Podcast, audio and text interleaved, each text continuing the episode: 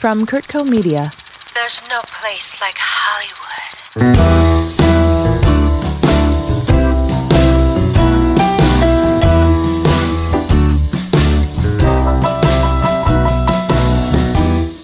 Welcome to Hollywood Unscripted. I'm your host, Scott Zalal of the Malibu Film Society. And today we have Nat Faxon and Jim Rash, the co writers, co producers, co directors of the new film Downhill, starring Will Ferrell and Julia Louis Dreyfus. Welcome, gentlemen. Thank you. Thank you for Thank having you so us. much for joining us. Yes. I guess the two of you met when you were in the Groundlings. Yes, Way that is back correct. when. Take Way us from when. there. I was performing and Jim was fawning and just said, Yeah. "Who is that guy?" Yeah, I screamed it need during to the show. Work with him immediately. Or maybe I said I want to avoid him. That's I true. can't remember what I, I said. I can't remember what it was. But we, yes, we met at the Groundlings, um, like '99, basically. Yeah, we were coming up through the sort of class system. We were in the Sunday company together, which is sort of the level right before the main company. And we started writing sketches, and then we both subsequently got into the main company and continued to write silly bits with fake mustaches and wigs. And uh, just got along really well. Just, you know, even through some of the bombs that we had on stage and Plenty some of of, the successes. Yeah. And just sort of formed a, a friendship. And, uh, and that ended yesterday. yeah. yeah. So we're just sitting beside hate each other. When you wouldn't take that selfie with we're, me. We're not even in the same room right now, folks. We're not even in the same room. What was it that made you decide that you did want to work together and that you had that chemistry? I mean, I think you know when you go through the groundlings and everyone writes with each other and stuff, but you do find people that you sort of click with on a sensibility level, and I think that we found an ease working together, things that we were attracted to as far as material, and you know, as actors, we started by just saying like, oh, we should write something for ourselves, and that's how it all began. And we dabbled into TV at first, and ultimately, then we started talking about summer and talking about both from the East Coast, and you had destination vacations, and that led us to the way way back, and then ultimately that led us to the Descendants. So I think it just became one of those things where you made a deal with the devil, and now I don't know what to do about it. Well, way, way back.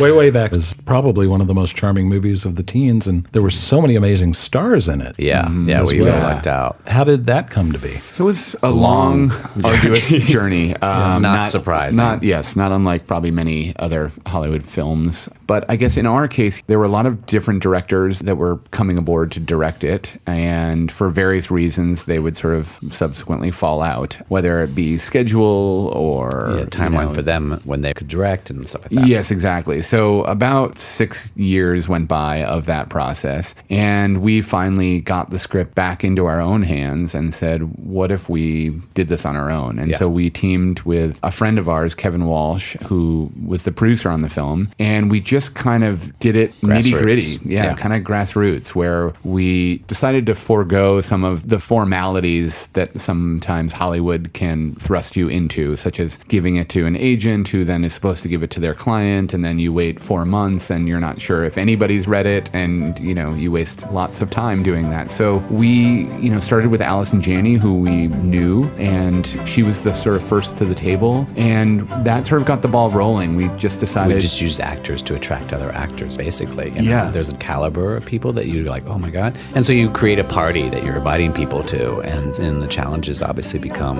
money always. But we just lucked out that we were just building on that from her to Sam Rockwell to Tony and then ultimately to Steve Carell.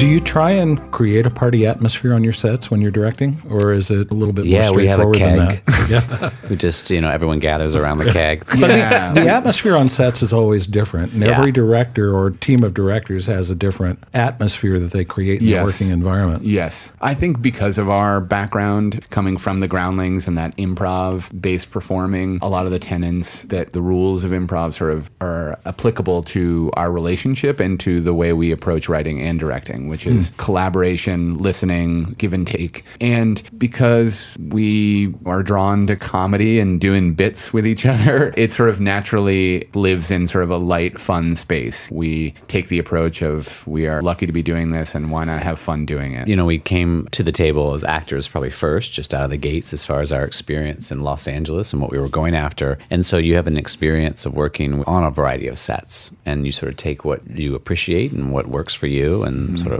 make that your own. How does that experience inform how you direct a movie? The acting part of it? Yeah. Obviously, starting as actors, obviously we were writing a lot, and those two things hand in hand. I think coming to the table, especially with the way way back, having been first-time directors, we knew that we needed to surround ourselves with great department heads and people with an expertise in their field because everyone's coming to the table looking to do the same thing, which is make this movie. So everyone is coming to the table wanting to show you what it is that they love doing, what they're talented at, what we wanted to come to the table with at the very beginning was a knowledge of ourselves as actors, how to allow an actor to explore something on their own, guide them, offer suggestions, and also coming with a complete knowledge of the source material that we, luckily, with Way Way Back had written and mm-hmm. understand, just to create those two things. Those were our strengths. Coming into it, then we surround ourselves with people like John Bailey and Ann and- Roth. Anna Roth doing our costumes, which is insane. So I think it really is about taking what you came to the table and then we were looking to learn and then take that stuff into our next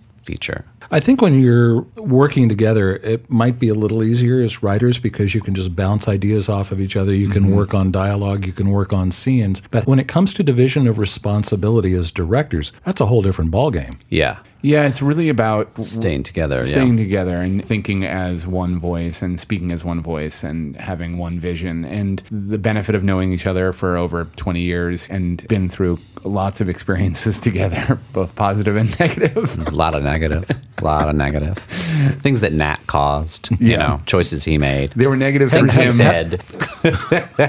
That's how we balance comedy and drama because jim is constantly crying and i'm laughing at his mm-hmm. crying mm-hmm.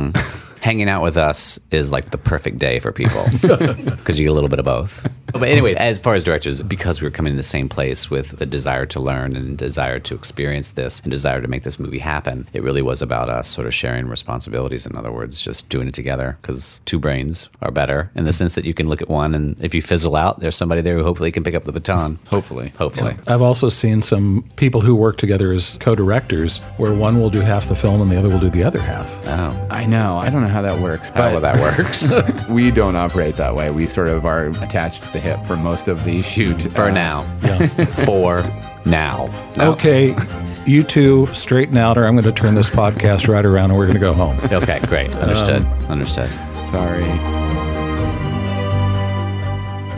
Obviously, Downhill is inspired by the Swedish original movie, Force Majeure. Talk to us about the challenges of adaptation. When you take a foreign film, your audience is going to be very different. Yeah. Mm-hmm. Talk to us about the process of what you decided to keep, what you decided to leave out, what you decided to change. I'll start by saying, specifically speaking only for taking force majeure to the downhill of it all adaptations. The benefit and the wonderful beating heart of force majeure in a way is that it feels like there's this play hovering inside of it. Both force majeure and downhill subsequently have this sort of key scene, which in ours is like 11 pages, which is Pete and Billy going at each other in a hotel suite in front of relative strangers. So that in and of itself feels like a play. And Force Majeure and Downhill are about an inciting incident and a couple sort of grappling with the aftermath of that and whether their hearts can navigate their way back to each other. So just like a play, you sort of approach something and say like, a play's been redone with different casts that changes things. You can change tone you can approach it from a different way you can stage it differently. It can be a full set or minimalist. So there's a way for us to sort of like tackle each thing. As far as force majeure for us we knew that we were obviously putting americans in europe. That changes stuff. There's a fish out of water element that needs to be addressed and had fun with. Americans very different than swedish couple in just the way they approach you know uh, maybe there's a more verbal maybe they go to a safety to complain that's probably very American, but without losing what we loved about Force Majeure, which is the awkwardness, the cringe, the silences, the flawed characters. Those are the things that you wanted to preserve. So we knew it was about preserving that spirit. Tonally, it's going to be different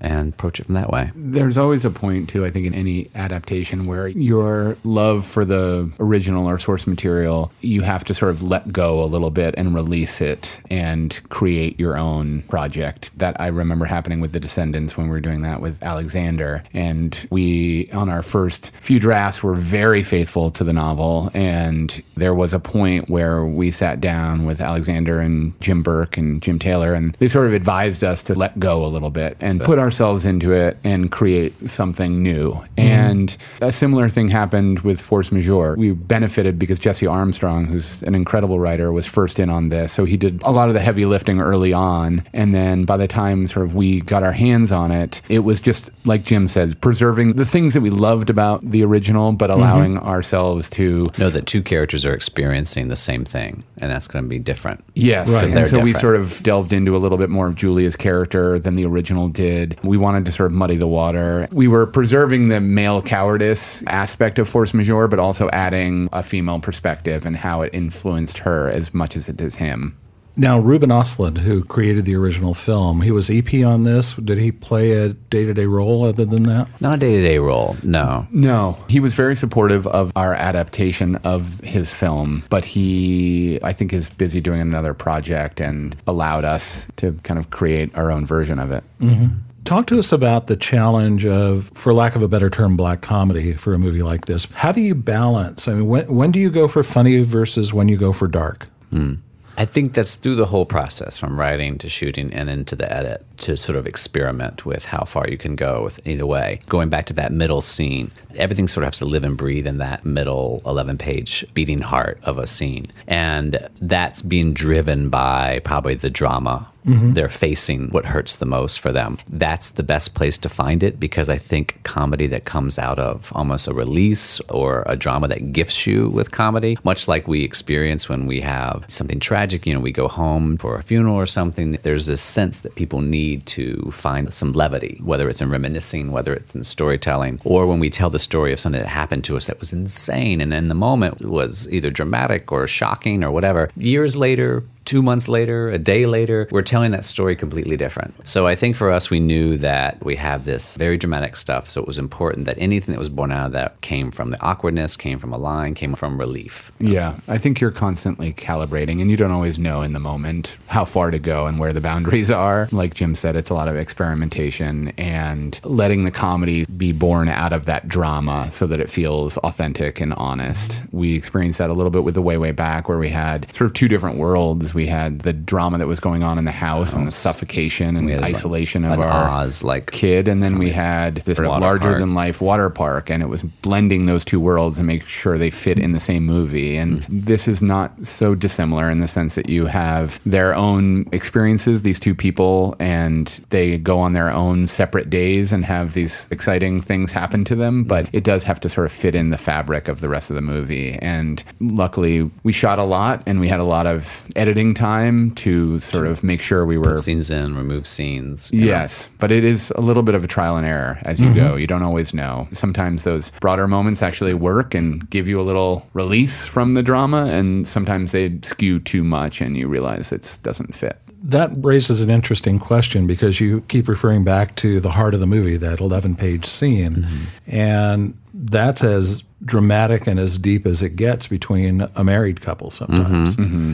And when you have that, and then you're trying to work in the comedy, you have a choice on the comedy. You can go very real on the comedy, or you can go broad. You can go over the mm-hmm. top. Mm-hmm. And certainly, some of the characters that you introduced in this movie tended towards the latter. Mm-hmm. What was behind that decision? Well, to the first part, yes, you have Zach and Rosie sitting there, and that represents us, which allows the comedy to sort of present itself within that scene because they're as uncomfortable as we are. So I think a lot of our comedy comes from just the very reactions they're having to this moment, and Zach attempting to put the fire out a little bit and try to make it better. As far as like, I assume you're talking to like Charlotte, hmm. Miranda Otto's character, and Guillermo, the ski instructor as well, and Rosie for that matter. They function, especially Charlotte, as sort of this great European hovering just over the ground. There's a toe sticking there, coming from a different point of view. Mm-hmm. And we really wanted something that was in Billy's face. You know, in other words, she and Guillermo and Rosie all pose the same question in different ways, which is basically Billy facing is she taking care of herself? Is she allowing it to be about her? Is she letting go too much of herself? And Rosie's saying, obviously, Rosie's point of view about black and white. And Billy knows it's not black and white, but it's important for her to come in contact with these. And I think being able to have a couple characters like Allison Janney, we always loved, and way, way back, she just hovers a little bit just over the ground. And when you have actresses like Miranda Otto and Allison Janney, for that fact, who know how to play this delicate line between a character and being grounded, that's the magic that you're looking for. That 11 page scene must have been somewhat painful to write. I guess if you enjoy pain, I think it's a blast, actually. I mean, I think, you know, again, Force Majeure gifts you with that moment in the sense that the words change and the circumstances and the characters and some of the beats. But again, starting with Jesse, starting to tackle it, and then it just sort of expands and it becomes juicier and juicier as you just keep adding layers. And for Julia to be able to go in there and go in angry and then go through sorrow and then just be infuriated by it and then make a terrible choice as a mother to put her kids as pawns in a game that she did not want to be a part of. You can't ask for a more fun scene to both write and be a part of. But I would think that in the process of writing that, there's got to be a lot of new insights that you find into yourself. Yes. I came to realize that I just enjoyed writing stuff for Julia because I felt like I was just putting my words into her. and I was Will. Because I say boom a lot. Boom. Right. And, And I, say was stuff like, "You can't run in ski boots." yeah, that's classic him. As a viewer, having seen it Mm-hmm. makes me think about my own life and about how I deal with things like that. So Yes. Yes. I'm just- yes. It's all the poor choices that you make. I think that's one of the wonderful things about that scene is that you identify a lot of yourself in there. You can't help to, And how you at times just make the terrible choice of doubling down on your defense and letting your ego and your selfishness kind of get in the way of practicality or an Mm-hmm. apology or admittance. You know, a, a way out of this whole thing. But instead, you stubbornly deny that. Just no you one wants to be the villain. that tension is what makes the scene so w- wonderful. And Zach actually said this, so I'm stealing sort of his thoughts about, I will say Americans for this point, but he talked a lot about how when we're presented in front of someone, we say, oh, we're fine, we're great, how about you? And we shift the focus. Here's the thing where they aired it, something that none of us want to do in front of two people, which is say how we really are right now. And to have this moment that because Billy is uncorked, and has put up with enough. And to air this, what we call dirty laundry, in front of them to expose these vulnerabilities, to bring our kids out, is something that we all try to avoid in our lives. You know, just to say, great, how are you? And don't speak our truth. So that's another enjoyment here.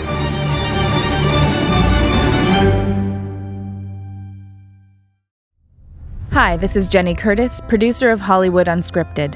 We hope this show is igniting your passion as much as it is ours. Please subscribe, rate us, and leave a review. It really does matter as we bring you more inspiring conversations with the filmmakers you admire. Now, back to the show.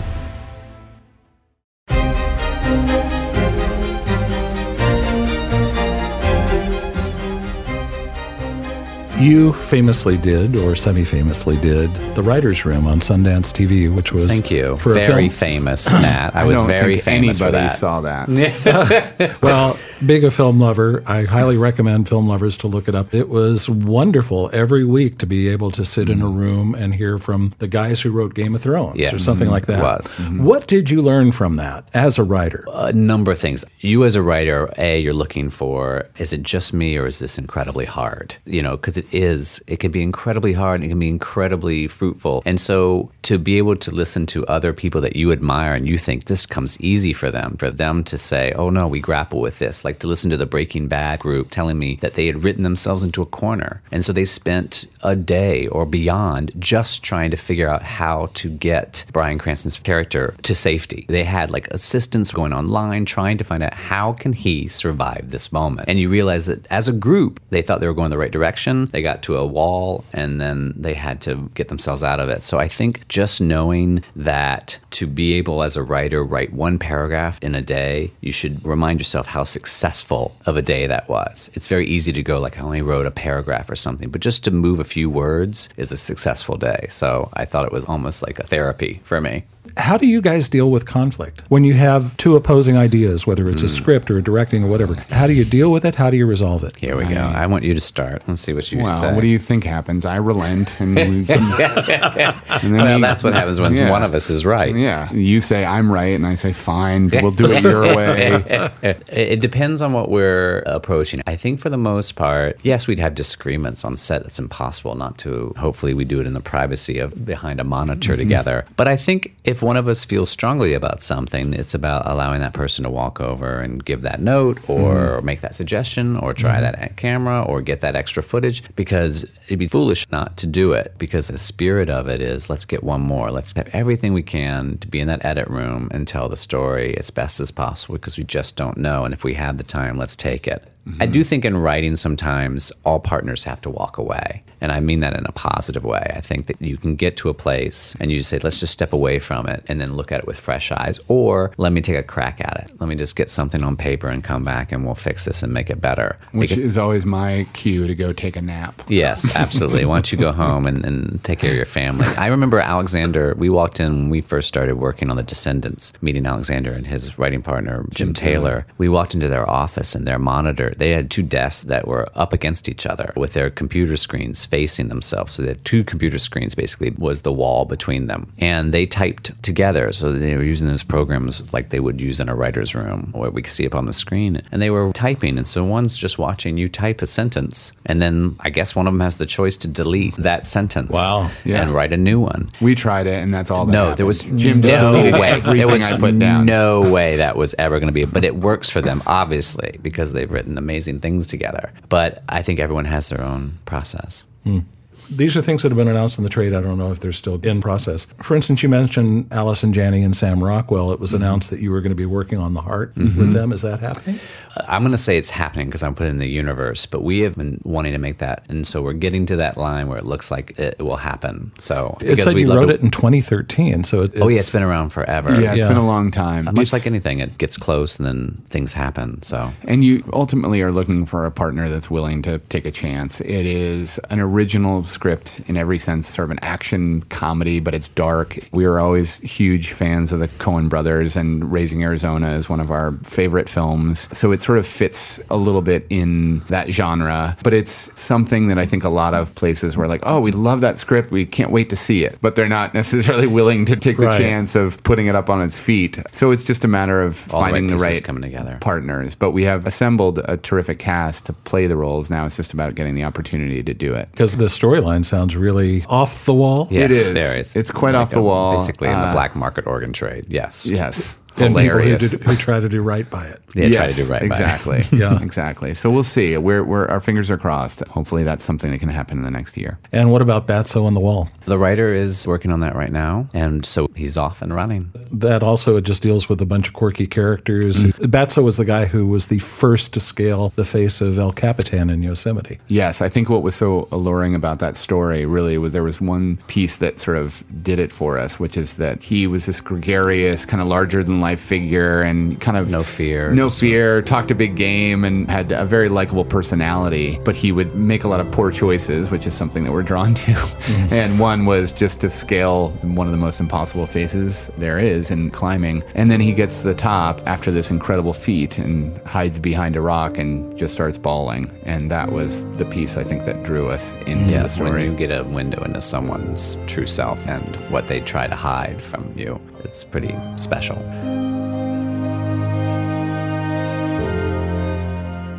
I want to go a little bit deeper on a question that we asked earlier because I'm wondering, being an actor, does that background, do you feel that makes you a better writer? Being an actor make you a better writer. It's hard to say. I think certainly we tend to write visually, which may have something to do with our acting background. You know, we're always maybe putting things in scripts that we as actors would love the opportunity to do. This 11 page scene in Downhill is an example of that. Rarely do you get a scene that is that long and meaty and emotional to play. So I think maybe subconsciously those things get infused into the writing because you're wanting those moments for yourself. Yeah, it's hard to say when you ask that. Then I'm thinking about all my writer friends who I just would say I'm super jealous of, who have no desire to act. And then I read their stuff and I'm like, I don't know. You know, I think a writer, actor, whoever you are, writer, director, writer, actor, just writer, any of that, I think it really comes down to a desire to know why people are the way they are, to embrace the flaws in people, to embrace sometimes saying less. I think the first,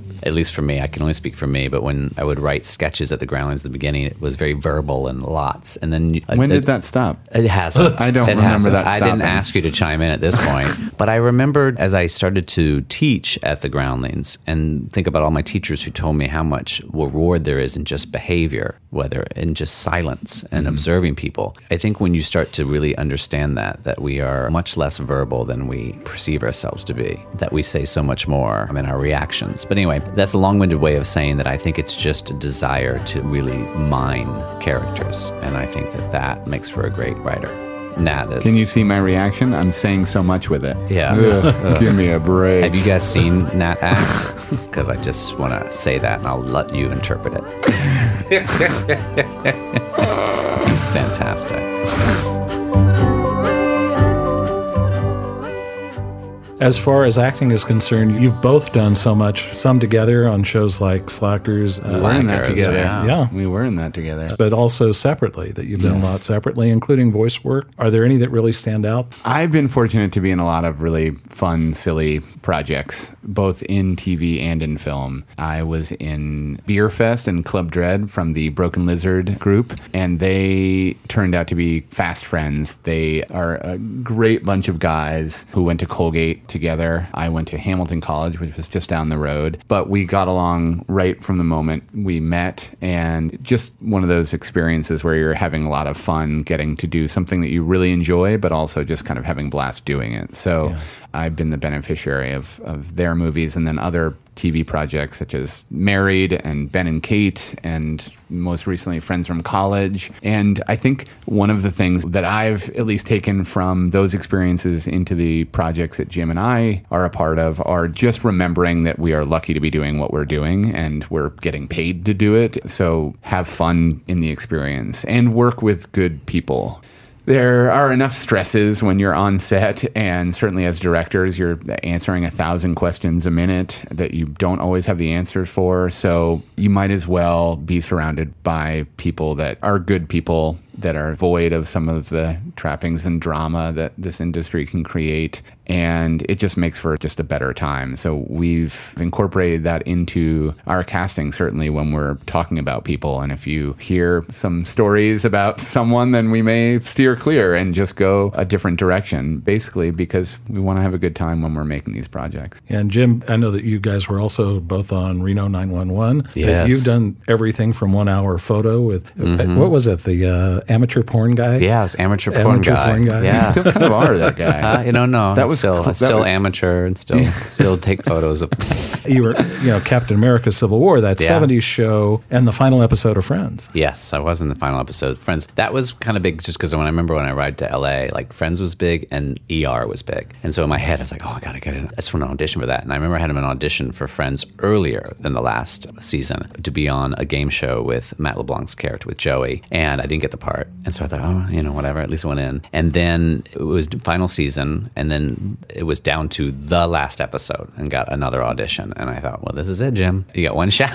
You'll never be on Friends. And I just lucked out and got to be the guy on the plane that basically gets Jennifer Aniston off the plane with the phalange. Uh, and that was an incredible experience just because it told me a lot about the journey you can take with the show. Because I was a voyeur to them having a very emotional ending to spend 10 years with each other. And so kept my distance just to, obviously because they're going through whatever. And also, they would only give you the page for your scenes. Obviously, they were keeping lockdown of the whole script and everything and the big reveals, which I won't spoil here in case people didn't see it. but uh, yeah, it was an incredible experience, you know. And I think as an actor, that, and then uh, obviously, I think for me, the biggest gift I had was community, just because the longest job I had, which was like six years. And over that six years, we went through the Descendants and the Way Way Back. So I was both getting to act and also have all of this stuff happen at the same time. And, you know, very grateful for that. Given that on this film you co produced, you co wrote, you co directed, of those different roles, do they all scratch the same itch, or is mm-hmm. there one that you really love more than the others? I started in this industry as an actor. It is not something I do in this film, but in others and TV shows, I enjoy it probably the most. Why? I think because it's the easiest. as it comes to me. And people pamper you and they tell you you need to be somewhere and you walk with them to that location and you get a lot of attention. Mm-hmm. And sadly, I need that. However, I will say that I think directing has proven to be more rewarding personally. When we got the response that we did at Sundance for the way, way back, that was probably one of the biggest highlights of my life. It was so fulfilling. I felt like we had put so much of our sweat and tears and effort into making that happen. And after eight to 10 years, it finally did. And we did it ourselves as opposed to having someone else do it. So it felt the most gratifying, probably more than any other acting job I've ever had. So, And it was the first time. and it was the Yeah, first, time. first time. So I First time directing. so- Exactly. So I, I love acting and I enjoy doing it because it's fun and it's always unique and it's with a different group of people. However, I think directing can be a lot harder, but therefore a lot more rewarding as a result. Yes. It's a difficult question just because I think you're right. There are different itches in satisfying something. The way, way back encapsulated all of it to mm-hmm. write and direct and then play these small parts, which I actually fought. Like I was nervous about putting that extra pressure. I would say that I put writing first only in the sense that it's probably the hardest of those for me personally only.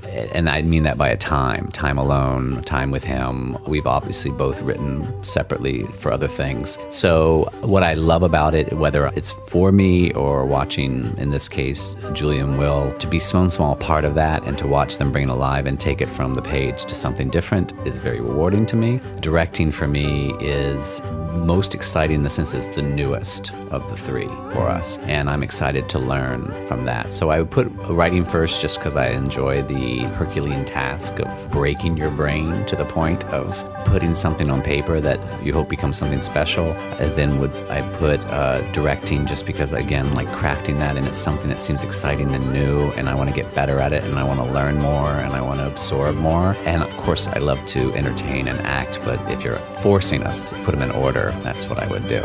And that's probably from best to worst too, right? What I'm best at Yeah, to worst. to what you're worst at. Yeah, so I've gotten a letter from SAG saying to stop. Jim Rash, Nat Faxon. The movie is Downhill. It opens Valentine's Yeah. Day weekend. Thank you so much for joining us Awesome. and best of luck. Thank, you, so, you much. so much. Thanks for having Appreciate us. it.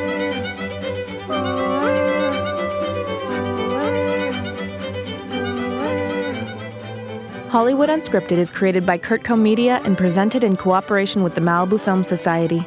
This episode was hosted by Scott Talal, with guests Nat Faxon and Jim Rash. Produced and edited by Jenny Curtis. Sound engineering by Michael Kennedy.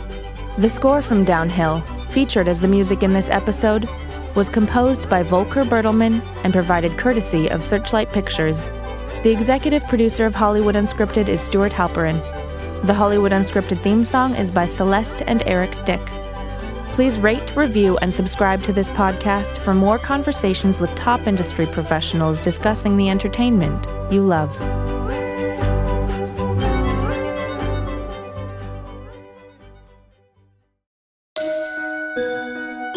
CurtCo Media. Media for your mind.